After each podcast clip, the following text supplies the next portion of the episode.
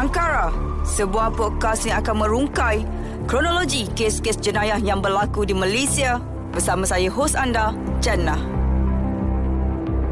Assalamualaikum warahmatullahi taala wabarakatuh. Bersama-sama dengan saya Jannah dalam podcast Angkara dan uh, pada hari ini kes yang ingin kita bawakan adalah sebuah kes yang cukup menayat hati rakyat Malaysia. Apatah lagi kes yang ingin kita rungkaikan adalah mengenai um, seorang adik ataupun kanak-kanak yang dijumpai didapati maut di dalam bilik air rumah di rumah ibu kandungnya sendiri. Dan hari ini kita nak bercerita mengenai bagaimana penderitaan ataupun penderaan yang telah pun berlaku kepada kanak-kanak. Dan kita nak bercakap mengenai kes ini uh, bersama-sama dengan Jannah dalam uh, Angkara pada episod kali ini adalah kakak angkat kepada Allah Yarham adik Zubaidi Amir Kushairi Abdul Malik uh, iaitu Tufa Nazira. Assalamualaikum Tufa. Ah, Waalaikumsalam. Okay Tufa mungkin ada yang uh, tak kenal lagi siapa Tufa. Mungkin Tufa boleh perkenalkan sikit diri Tufa.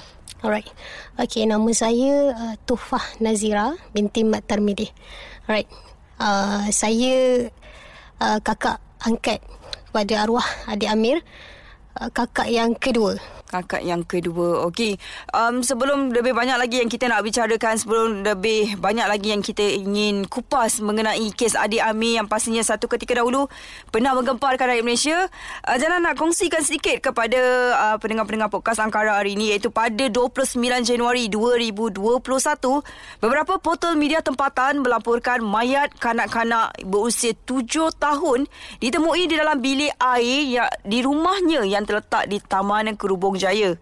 Raporan susulan kemudiannya menyatakan kanak-kanak itu bernama Ame yang dipercayai didera oleh ibu kandung dan juga ayah tirinya sendiri. Ketika ditemui, terdapat beberapa kesan kecederaan kepada anggota badan mangsa yang dipercayai, dipercayai didera. Ada juga kesan-kesan kecederaan uh, melibatkan di bahagian kepala. Pada 30 Januari 2021, ibu kandung dan juga bapa tiri Ami telah ditahan reman selama 7 hari sehingga 5 Februari bagi membantu siasatan. So Tufa, sebelum kita nak bercakap mengenai apa yang telah pun berlaku, apa pun yang telah dialami oleh adik Ami, mungkin Tufa boleh ceritakan sikit bagaimana agaknya uh, keluarga Tufa bermula mengambil adik Ami ni sebagai anak angkat. Macam mana boleh tercetusnya nak ambil Ami ni sebagai anak angkat? Okay, um, uh, saya tak ingat dalam tahun 2015 maybe. Alright. Waktu tu saya tingkatan 4 okay. alright. Um, kita orang masih uh, belajar sekolah kan? Hmm. uh, tiba-tiba Umi datang uh, lawat saya dengan adik dekat asrama. Okay, dia bawa seorang baby. Okay, saya tak tahu pun siapa. Bila saya tanya Umi siapa? Umi cakap anak-anak Umi lah. Eh anak anak mana kan? Okey. Lepas tu Umi bagi tahu Okey dia Datangnya dia uh, Sebab kakak saya yang sulung tu. Okey. Okay, kakak saya yang sulung tu Dia uh, study college Sama dengan mak kandung Amir. Alright. Uh, So uh, Lepasnya uh, Mak kandung tu lahirkan Amir Mak dia Selalu bawa Amir ke college. Okey. Uh, Bawa Kulu kili kan? Uh, So kakak saya ni dia perhatikanlah si mak mak Amir ni. So kakak saya macam pelik. Kenapa? Sampai bawa kan sebab dia tinggalkan dekat surau macam tu. So kakak saya just offer. Sebab waktu tu wah, umi saya macam free lah kan. Nak jaga dia. Okay so wah, kakak saya try tanya umi. Okay dia try tanya. Cakap oh okay je umi boleh je jaga. Okay so uh, kakak saya ambil lah dia. Hantar Amir tu ke Pahang. Ha. Maksudnya urusan uh, untuk ambil ambil adik Amir ni sebagai anak angkat mm-hmm. uh, tidak dilakukan mengikut prosedur lah. Maksudnya uh, ambil secara ha. macam tu je orang kata tak ada hitam putih, tak ha, ada apa-apa tak ada. Sebab waktu first ambil tu uh, dia cakap dia dah minta tolong je. So dalam Umi fikir Okay sekejap je kot uh, Sebulan dua Sebab nak bagi dia habis exam dulu Okay Okay so uh, Bila dah, dah habis exam semua tu Umi tanya Dia cakap uh, Dia macam uh, Waktu tu apa ada punya ekonomi ah, okay. masih tak stabil. So umi just tanya dia dia cakap tak apalah okey tak apalah. So hold hold hold sampailah bertahun-tahun. 6 tahun kita orang jaga dia. So selepas 6 tahun macam mana pulanya tiba-tiba boleh tercetus ibu kandung adik Ami ni untuk datang ambil adik Ami ni pula bawa balik dan macam mana ibu waktu tu boleh lepaskan je untuk bagi adik Amin ni kepada mak kandung dia? Kalau yang tiba-tiba dia nak ambil tu pun mm-hmm. kita orang tak jangka sebenarnya. Waktu tu uh, saya, Umi, uh, waktu tu Amir dah masuk darjah satu. Okay. okay, so Umi just bagi tahu saya, eh kadik, uh, uh, Amir dah masuk darjah satu dah tahun depan, nak kena daftar ni. Uh, so saya saya daftarkan lah kan. Saya, saya pergi semua sekolah. Uh, lepas tu, uh, nak tak nak kena ada apa kena ada mak dia. Ada ha, surat kena beranak surat semua betul. surat pengesahan mak dia sebab kita orang tak ada hitam putih. Ha, so kita orang kita orang decide pergi jumpa mak dia dekat Melaka and bincang pasal Amir punya sekolah kan next. Lepas tu bincangan dia semua okey ambil akuan sumpah. Okay. akuan sumpah waktu tu ambil juga kat Melaka. Jumpa sekejap. Lepas tu Hmm, dah okey. Macam biasa kita bincang Dia pun okey. Dia cakap okey nanti dalam uh, Darjah tiga Amir kot Dia nak ambil Amir Tak apalah kan? Dia dah hmm. bincang elok hmm. macam tu. Lepas tu tiba-tiba balik uh, Dekat rawang tu Tiba 2-3 hari lepas tu Dia kontak Umi. Dia cakap dia nak ambil Amir. So kita orang macam pelik Bukan dah bincang elok-elok. Ha, dah bincang elok-elok. Tiba-tiba dia cakap nak ambil. Tiba-tiba je. Lepas tu hari tu saya tengah Kerja dekat kilang. Mak saya call Umi call. Dia cakap Kadik uh, Esok Mak Amir nak ambil. Macam tu je macam tu je. Umi terkejut and tak apalah. Kita tak ada, kita tak ada reason kuat untuk uh, kekalkan dia kan. Nak tarik dia semua. Kita orang tak ada ni. Tak ada pengukuhan. So Umi just uh, hold je lah. Macam tak apa. Bagi je lah. Tadi tu Fah sebut ada ambil akuan bersumpah betul tak? Akuan ha. bersumpah tu adakah akuan bersumpah untuk serahkan tanggungjawab ibu untuk uruskan uh, Umi uh, Tufa untuk uruskan adik Amir punya persekolahan semata-mata ha. ataupun macam mana? Betul betul. Oh. Uh, so pengaku, uh, pengakuan sumpah tu kira macam boleh Umi settlekan bahagian sekolah dia je lah. Uh, bukan uh, status keluarga angkat. Mak angkat tu tak ada lagi. Okay. Uh. Jadi um, sepanjang adik Amir duduk dengan keluarga Tufa lebih daripada 6 tahun. Betul mm-hmm, tak? Betul. Ada tak uh, sepanjang tempoh 6 tahun tu ibu kandung Amir ni sendiri cuba kontak, cuba cari, mm-hmm. cuba datang nak jumpa ataupun mungkin ada tak apa-apa permasalahan ke yang berlaku di antara keluarga Tufa sendiri dengan keluarga uh, kandung adik Amir ni? Kalau bahagian tu saya rasa selama enam tahun kita orang jaga Amir tu. Mm-hmm. Okey. Ada, memang ada. Uh, mak dia datang. Mm-hmm. Uh, nak jumpa and bila ada kenduri kakak saya kahwin hari tu dia datang and dia tinggal rumah kita orang and dia spend time betul-betul dengan Amir Uh, so Ami pun sebenarnya kita orang memang bagi tahu adik ada mama. Adik ada mama. Oh, dia tahu so dia tahu dia anak angkat. Ha, okay, okay, dia, okay, dia tak tahu lah dia anak angkat ke apa tapi dia tahu dia ada dia ada mama, dia ada umi. Oh, okay. Budak eh mungkin dia tak faham lagi. Uh, so kita orang selalu sakit dia macam hantar ke mama lah hantar ke mama tapi semua jawapan dia tak nak tak nak. Uh, okay so kira macam mak dia tu datang dia kira saya boleh kira dua tiga kali je lah jumpa. Ha, bukan saya tak pernah lagi kita orang tinggalkan ambil seminggu dua duduk dengan mak dia kat Melaka ke tak pernah lah. Ha, tu faham mungkin ada juga yang bertanya kan sebelum kita nak kita nak masuk dalam uh, bagaimana penderaan yang berlaku kepada adik Amir ni mungkin ada juga nak nak tahu sepanjang adik Amir duduk dengan keluarga Tufa uh, perangai adik Amir ni sendiri adakah dia seorang anak yang uh, susah untuk dikawal? Adakah seorang anak yang kuat macam tarentem ataupun seorang anak yang cukup beremosi yang kalau ada benda tak kena bentak, menangis, mengamuk? Adakah dia jenis macam tu ataupun mungkin Tufa sendiri boleh kongsikan uh, selama enam tahun menjaga adik Amir ni? Jujur eh saya cakap kalau kita tengok budak-budak waktu macam tu, perangai dia mesti ada betul. yang lasaknya. betul, Tapi betul. bagi saya Amir ni, dia sangat-sangat mudah. Daripada first Umi ambil dia, sampailah dia 6 tahun. Bagi saya, dia tak ada buat perangai. Ha, dia tak ada. Waktu first menjaga pun dia yang keadaan baby tu tak ada nangis-nangis selalu tak ada. Ha, so sampai dia besar saya rasa dia antara budak yang uh, tak banyak karena ha. ha. Dia tak lasak macam budak-budak lelaki yang lain. Dia tak ada perangai, tak ada apa bila kita bila dia nak something and kita orang cakap uh, tak ada, uh, tak boleh dia. Ha, macam tu dia faham. Ha, macam tu je. So memang uh, bagi saya kakak kepada dia tu budak yang sangat menyenangkan lah uh, karakter dia tu. Dia ada um, karakter dia sendiri yang boleh orang tertarik dengan dia. Ha macam tu. Tufa pada hari um, ibu Utufa sendiri Umi Utufa sendiri bagi uh-huh. tahu yang adik Amir ni uh, nak diambil semula oleh ibu kandungnya. Uh-huh. mungkin Tufa boleh kongsikan sikit suasana pada ketika itu. Macam mana keadaan Umi macam mana adik-beradik yang lain dan adik Amir sendiri. Apabila dia tahu uh, nak bagi kat mama dah ni. So apa yang berlaku pada ketika itu? Mungkin Tufa boleh kongsikan. So waktu time yang mak dia datang ambil tu um, saya baru lepas habis kerja. Alright, saya jumpa Amir. Saya cakap, adik nak balik ke mama dah kan? Ha, dia anggut je. Sebelum tu saya tanya dia, dia cakap tak nak, tak nak, tak nak. Tapi tak tahu kenapa waktu tu, bila kita tanya dia, dia anggut, dia anggut. Sampai lama ayah dia sampai, um, dia merela tau. Dia, dia tahu pun. Dia kena duduk dengan siapa tu, dia tak kenal sangat pun. Dia cuma tahu tu mama dia. Ha, lepas tu, kita orang semua, uh, ni beradik ni adalah kan kat situ memang kita orang nak nak melepaskan Amir tu memang berat lah berat sangat. Especially Umi lah. Kan tiba-tiba dah, dah jaga 6 bulan 6 tahun. Tiba-tiba dah jaga 6 tahun tiba-tiba nak ambil semula. Ha, so kira macam tak boleh terima keadaan tu. Ha, so kita orang semua macam terkejut dengan keadaan tu tapi terpaksalah merelakan kan. Ha, so Amir waktu tu saya terkejut sangat. Uh, dia uh, kalau yang perasan viral video yang perpisahan tu kan. Aha, betul. Uh, video tu menunjukkan sangat-sangat Amir dia dia sangat-sangat tahan dia nak menangis.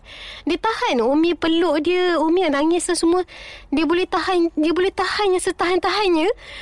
Boleh faham kan keadaan budak bila betul, betul, dah betul. macam tu mungkin hmm. dia akan memberontak dia, dia akan jerit ah, merau kan. Tapi Ami dia tahan je. Dia tak menangis. So dia ikut je Kita orang hantar dia Sampai dalam uh, Lori mak, mak dia datang ambil kan. Dia tahan je. So kita orang macam terkejut jugalah. Amir boleh merelakan macam tu.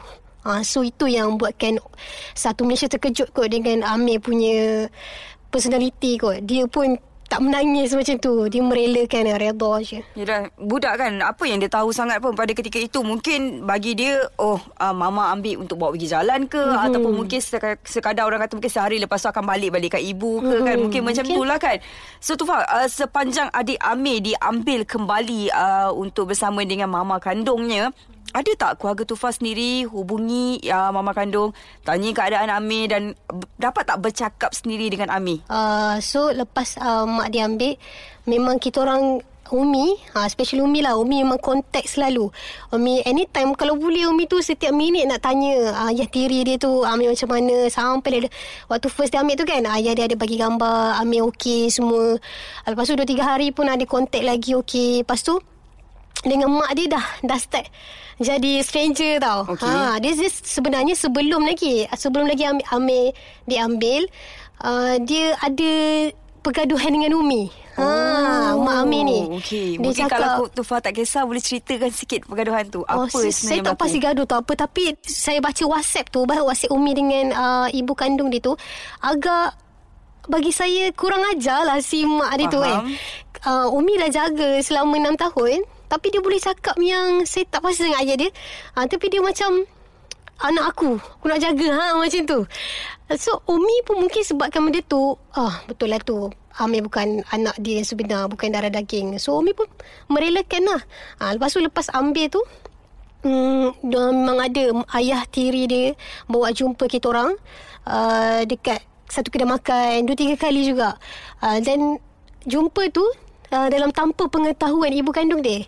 Ah, so ayah kandung dia, ayah ayah tiri dia tu kerja dekat uh, bawa lori kulit kile ke pasar borong selayang. Okay. So dia selalu bawa Amir. Uh, so dia just deal dengan Umi. Uh, nak uh, bawa Amir jumpa Umi. Dia, dia just tahu. Dia memang dia tahu. Kita orang memang nak, kalau boleh nak jumpa je Amir selalu. So kalau ikut situation ayah tiri dia lagi better daripada mak kandung dia. Kalau dari segi relationship lepas uh, dia ambil-ambil. Lepas tu lepas uh, dah sebulan kot.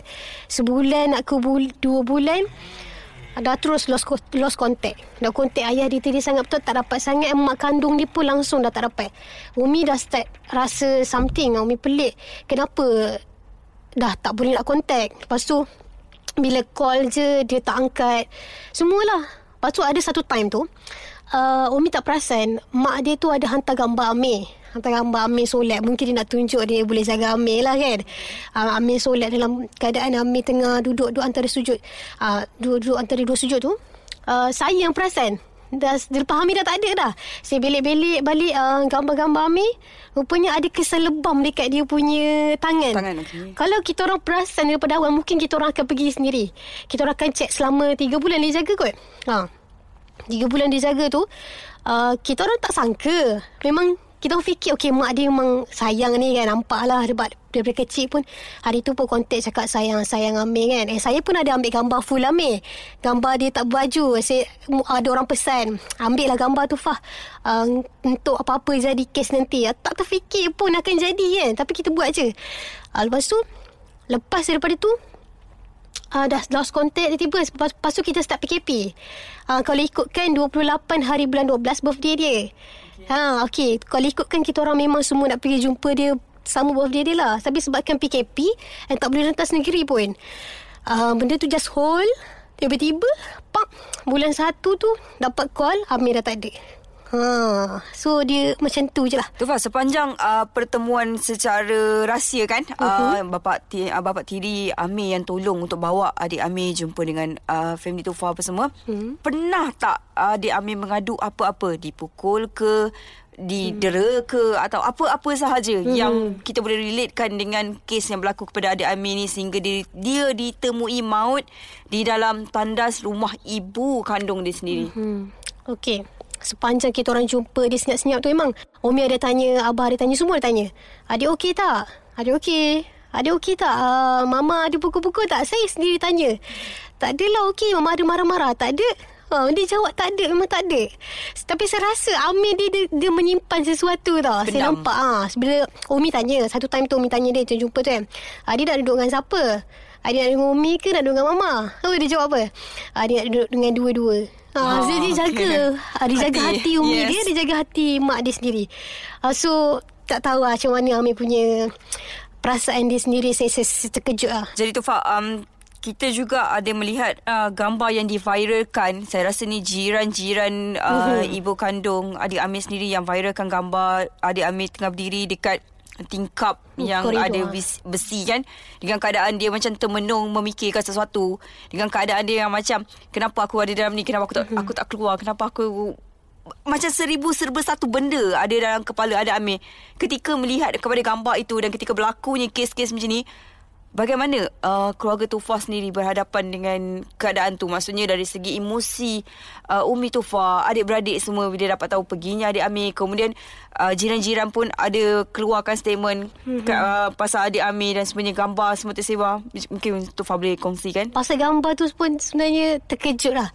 Okay, saya saya dapat detect gambar tu di mana-mana sebab daripada jiran dia sendiri yang sebelah rumah mm-hmm. dia. Okay, waktu tu cerita ni uh, gambar tu diambil. Uh, anak kepada jiran tu dia kakak-kakak. Mm-hmm. okay, dia tengok uh, Amir tengah termenung dekat situ. And, and setahu saya memang saya dapat detect tarikh tu saya tengok sini dekat phone jiran dia kita jumpa dekat balai polis hari tu. Uh, tarikh dia uh, sehari sebelum atau sehari selepas birthday dia. Saya dapat macam rasakan dia tunggu kita orang datang tau. Dia tunggu kita orang yeah. datang untuk jumpa dia. Tapi kita orang tak datang. So uh, budak jiran tu uh, dia tengok Amir termenung dia pelik lah. Ya, kenapa budak-budak dah termenung macam ni? Ya, betul. Uh, so terdetik hati dia nak ambil gambar. Then bila dia tegur Amir, Amir lari. Ah, uh, macam tu jiran tu cerita dekat saya sepelik. Eh, Amir bukan macam tu. Amir dia sangat-sangat suka dengan orang-orang kakak-kakak dia suka. Ah, uh, so jiran dia dah pelik, dah start pelik. Kenapa Amir ni kan? Ah, uh, mungkin dia tengah Mungkin dia fikir kot Dia tengah alami Apa yang dia alami waktu tu Sebab tu tu saya rasa Memang dia dah kena dah Waktu tu Hmm. Yalah, mungkin um, untuk kanak-kanak sebaya Amir 6 tahun, 7 tahun, cara dia nak lepaskan tu mungkin dia tak pandai. Ah, dia yes, pendam, betul. dia diam dan mungkin dengan cara termenung tu, dia sendiri memikirkan apa nasib aku selepas hmm. ini agaknya. Betul, dan betul. Tufa pada hari um, keluarga Tufa dapat tahu adik Amir tiada 29 Januari mm-hmm. 2021 adik Amir meninggal dunia ditemui maut dalam toilet mm-hmm. reaksi Tufa sendiri keluarga Tufa sendiri adakah Tufa rasa macam eh ini bukan kata accident ke apa dalam toilet mm-hmm. ni ini mesti ada something wrong ni adakah Tufa sendiri keluarga Tufa sendiri merasakan sila-sila ada Amir ni memang kena dera. Ada tak terdetik hmm. macam tu? Sebenarnya dapat berita tu waktu lepas maghrib. Okay? Semua tengah lepas maghrib kan. Kita Abang maghrib pun solat semua. Tiba-tiba abah dapat call. Abah cakap, Amir dah tak ada. Awak Abah jerit daripada depan. Saya pergilah kenapa Amir dah tak ada. Kenapa tanya. Waktu tu kita orang dapat news tu. Abah cakap Amir jatuh bilik air je. Um. Ha, so kita orang okay. Mungkin Amir main lasak-lasak jatuh. Tak ada. Tak apa. Kita assume dia tu lagi. So lepas uh, beberapa jam keluar metro. Dia cakap mau didera. Ha, waktu tu semua kita orang tak dapat news. Kita orang dapat call pun daripada orang dari jiran. Tak ada yang call kita orang tak ada. Ha. So kita orang terkejut sangat eh. Dera, kita orang tak dapat detect selama dia jaga 3 bulan tu, kita orang tak dapat detect langsung Amir didera. Ha, so, saya tak boleh brain lah, ya Allah rasa tu. Umi waktu tu meronta-ronta satu rumah. Kita orang terus balik Melaka. Dan Tufah, pada um, Jangan sendiri rasa rakyat Malaysia pun ada baca mengenai cerita ini di mana keluarga Tufa cuba untuk menuntut mm-hmm. untuk uh, uruskan uh, pengkebumian mm-hmm. uh, adik Amir dan juga sebagainya tapi ada beberapa beberapa kekangan beberapa masalah dan disebabkan orang kata tak adanya hitam putih yang mm-hmm. menyatakan Tufa punya family ni adalah uh, keluarga angkat mm-hmm. yang bertanggungjawab dan sebagainya jadi proses tu boleh dikatakan tidak berlaku. Mm-hmm. So bagaimana uh, keluarga Tufa sendiri berhadapan dengan situasi tu? Jelah dengan keadaan, dengan emosi bila tahu dia dah tak ada, dengan zaman sekarang yang social media sekeliling, semua benda viral. So mungkin boleh Tufa kongsikan. Ah, yang pasal um, kita orang nak tuntut Amir mm-hmm. kan bawa rawang kan. Ha, tapi tak boleh. First lagi daripada kat balai polis tu, dah kita orang dah settle semua dengan IO semua. Kita orang nak balik dah terserempak dengan keluarga kandung Amir. So tu first time tersempat selepas kes tu. Ah, so, memang Umi bercakap nak jumpa diorang nak bincang pasal pengemumian tu. So, bila dah jumpa, first lagi uh, tak silap saya nenek dia kot. Dah geleng. Umi baru nak cakap, nak minta izin nak pergi ke bumi ke bawa Amir kan. Tapi, nenek dia dah geleng. Uh, uh, kakak, rasanya kakak kepada ibu kandung Amir pun dah geleng. So, time tu, memang situation abang saya sampai dia melutut tau melutut kat kaki nenek tu nak nak bawa Ami ni bawa ke rawang. Mungkin itu kita orang boleh buat yang terakhir untuk Ami tapi tak dapat. Sampai esok lagi kita orang semua saya sendiri saya update saya cakap kita semua kita kita doa lah supaya uh, Allah lembutkan hati keluarga kandung dia mm-hmm. lepaskan Ami bawa kita ke rawang. Tapi tak dapat dapat juga. Sampai satu time tu uh, esoknya last untuk kemumian tu kan uh, abang saya tiba-tiba uh, bangi, bangun pagi tu dia cakap dah jom kita ke bumi je ambil kat sini. Eh kenapa? Bukan kau ke yang semangat sangat? Abang saya yang paling hmm. main peranan benda ni. Lepas tu dia cakap aku mimpi Amir dia cakap macam tu. Ha okay. cakap mimpi apa? Mimpi, Amir cakap cepat-cepatnya uh, Nyah buat elok-elok. Uh, Nyah jangan gaduh-gaduh. Ha. So lepas tu uh, Abang bagi tahu Mi. Okay semua redha Semua fikir Okay tak apalah kita ke bumi je lah ambil kat sini. Ha, so penerimaan tu Alhamdulillah. Mungkin Allah hantar mimpi tu dekat bangga. So abang boleh fikir. And kita orang terus. Okay redha je lah. Buat macam mana kan. Betul. Hmm. Seelok-eloknya mempercepat dan hmm, mempermudahkan betul-betul. urusan daripada yelah kita bergaduh sesama kita tapi adik Amir dah tak ada. Hmm. Itu yang lebih menyiksakan dia untuk kita yang beragama Islam kita percaya hmm. pada benda macam tu kan. Dan Tufa, um, sebagai keluarga angkat uh, mungkin ada yang dilakukan oleh keluarga Tufa sendiri untuk cuba menuntut keadilan atas apa yang berlaku kepada adik Amir atas penderaan yang telah dilakukan terhadap adik Amir ataupun mungkin um, disebabkan uh, Tufa keluarga angkat yang orang kata tak di, diisytihar kan mm-hmm. so tak ada apa-apa pun yang boleh um, keluarga Tufa lakukan untuk cuba tuntut keadilan ke atas kematian adik Amin mungkin Tufa boleh kongsikan untuk uh, tuntut Of course ada kan mm-hmm. Kita orang just mengharap Kita orang doa Sampai sekarang Allah tunjukkan Kalau benarlah uh, Ibu kandung dia sendiri Ke Atau ayah tiri dia tu Yang buat Amir sampai macam tu Biarlah Allah yang adili semuanya. Kita orang kita orang tak pernah assume mak dia yang dera, mak dia yang buat. Kita orang tak pernah. Umi pun yang cakap kita kita kita diam je. Kita tak payah nak cakap apa-apa. Just doa je yang terbaik supaya Allah uh, tunjukkanlah sebenar-benarnya. Insya-Allah nanti satu hari nanti akan tahulah. Kan? Jadi Tufa, mungkin sebelum kita nak mengakhiri uh, podcast episod kali ini mengenai adik Zubaidi Amir Koshairi Abdul Malik, Tufa ada uh, apa-apa yang Tufa nak sampaikan kepada mereka-mereka yang di luar sana terutamanya mereka-mereka yang mungkin sekarang ni uh, waktu dia orang mendengar ni mereka ada juga terlaku atau terbuat perkara-perkara yang boleh menyakiti mana-mana anak, mm-hmm. anak angkat, adik, adik angkat dan juga sebagainya. Okey, pesanan saya lah, okey tak kisahlah angkat ke kandung ke saya rasa benda yang sama je cuma beza dia pertalian darah mungkin kan betul okey cumanya Okey ada selepas kes tu ramai tau DM cakap saya tak pernah sayang anak saya Umi. Ha dia cakap anak sendiri. Mm-hmm. Ha, so mungkin mesej daripada kes Amir ni sampai dekat orang. Ha so mungkin saya nampak sebenarnya ramai lagi yang tak faham konsep anak dengan seorang ibu ni mungkin saya rasa uh, apa ni kasih sayang tu sebenarnya Allah Allah punya. Uh, so kalau kita kalau kita tak kasihi, macam mana orang nak kasihi kita? Uh, so kalau anak tu sendiri kalau kau tak boleh nak sayang, macam mana orang nak sayang kau balik? Uh, so tolong uh, orang di luar sana kan uh, cuba rasa, cuba rasa kalau betul anak itu ni saya cakap sebagai kandung lah. Uh, perik ketir waktu melahirkan tu. Uh, mungkin kita akan rasa kita perik tu saya, saya tanya Umi kenapa Umi sayang sangat Ami tu. Walaupun Umi tak ada darah. Umi tak fikir pun. Umi tak fikir pun dia anak angkat. Umi fikir Umi yang melahirkan dia. Ah, so kita so saya cakap tadi kita kena mengasihi baru kita dikasihi. Betul Jana sokong sangat-sangat dengan uh, statement daripada Tufa kita kena mengasihi barulah kita akan rasa macam mana nikmatnya kasih sayang tu sebab Jana sendiri um, ibu kepada seorang anak berusia tujuh tahun dan Jana pun cuba meletakkan diri Jana dekat tempat Tufa dan juga keluarga Tufa macam sesuatu yang sangat-sangat tak boleh diterima akal apa yang telah pun berlaku kepada adik Amir ni. Sebab yelah ibu kandung sendiri sanggup buat macam tu. Sebab tak ada siapa pun ibu kandung atas muka bumi ni Jana rasa yang sanggup nak tengok anak dia sakit, disakiti, tersakiti dan juga sebagainya.